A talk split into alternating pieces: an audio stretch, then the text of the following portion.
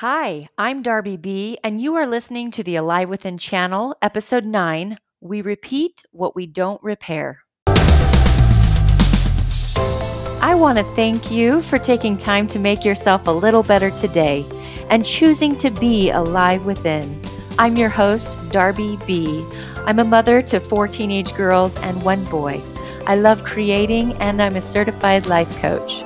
I focus on helping young adults to make life decisions.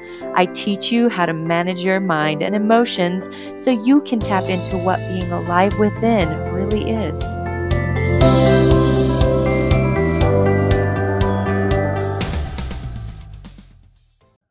All right, guys, let's do this.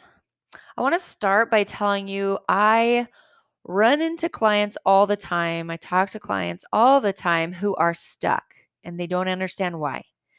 They keep having the same miserable things happen in their lives and they don't understand why. They don't realize that they are the reason that they're having the same experience over and over again. And this is because we will always repeat what we don't repair.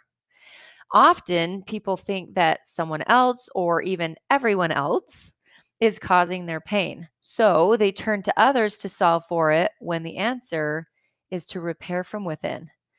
They are the only source, just like you are the only source for your true repairing.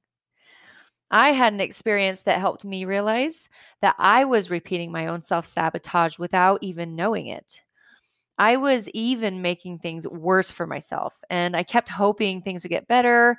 And I was really disappointed when they didn't. There was a particular individual in this scenario that popped into my life at one point, and I thought this person was so difficult to deal with. I was going about my life for a long time before this person came along without much anger toward others, other than when I was in junior high and I did get into a fight. But I was occasionally I would catch myself honking in traffic. Maybe somebody did something mindless perhaps I would feel annoyed when somebody chewed with their mouths open, but nothing that was really tough to manage my anger around. Up until that point, until that person came in, I didn't really have to work to manage my anger. So this person was in my life all of a sudden and played a very regular part in it. I thought that they were constantly butting in where they weren't supposed to, asking really awkward questions, or I even thought that they were asking questions to intentionally be annoying. This person was loud, mean spirited, and I started to believe that this was just how they were. And there was a lot about them that I was paying attention to that was creating my feelings of anger toward them. I would think things like, if that person would not be in my life anymore, I could be happy. Or I even thought things would be great if I didn't have to deal with that person so often. I even found myself yelling at this person over something that was so minimal. I remember thinking I wouldn't be this way if they weren't so difficult. I tried to lecture the opposition out of them, and on many occasions, I would try to talk them out of how they were behaving so they would behave better, and then I could feel better. I kept repeating this behavior, and it was more automatic every time that I had an interaction with them this person would resume as a negative person in my brain and I would resume those negative thoughts about them. I'm not sure why it took so long for me, but one day I realized that they were not going to change. I wanted peace so bad, and the only way I was going to get that was if I created that within me first. I made the change. It wasn't overnight for sure. And I stopped the cycle. I had to repair instead of continuing to repeat and expect anything to change. I had to create the change and do the repair before anything in my world changed. I had to take the emotional responsibility for me. This person wasn't going to change themselves because they weren't bothered by themselves. I was bothered by them, and it was only bothering me. I was the one creating the negativity in my life and repeating it over and over and over again. We don't need others to behave a certain way for us to feel better. We can feel better when we decide that we want to. We can also feel terrible or whatever other emotions we choose. It all starts with what we're thinking about the circumstances around us. Now, I'm not saying that if somebody is awful to you, and I repeat this over and over again, that if somebody is just an awful person to you, that you don't have boundaries. But what I am saying is evaluate it first and notice is this coming from them or is this coming from me? So, whether it's people around us, the words they're saying, the things they're doing, or the weather, or just random things like food at a restaurant, we are able to manage our thinking around our circumstances. So, think about this. What if we stop making other people or other things responsible for how we feel? I want to tell you one of the best pieces of advice that I've ever been given that helped me to stop repeating and start repairing is to stop saying, I don't know. I would find myself when I was frustrated to just say, Well, I don't know. And people would ask, Well, where, what are you going to do about that? Well, I don't know. I just don't know. I don't even know, you know? you know? Um, so when we say, I don't know, about a problem we're faced with, we are stomping our foot on the hose that feeds our brain. And then we spin into confusion and stay exactly where we are. Our brain won't go to work and won't fix anything when we tell it, I don't know. When we choose this phrase, we choose confusion. So we are making a decision, but we are choosing to stay in confusion. When you hear yourself say, I don't know, ask yourself to take a guess on what the answer would be if you did know. Life is going to have its share of pain, my friends.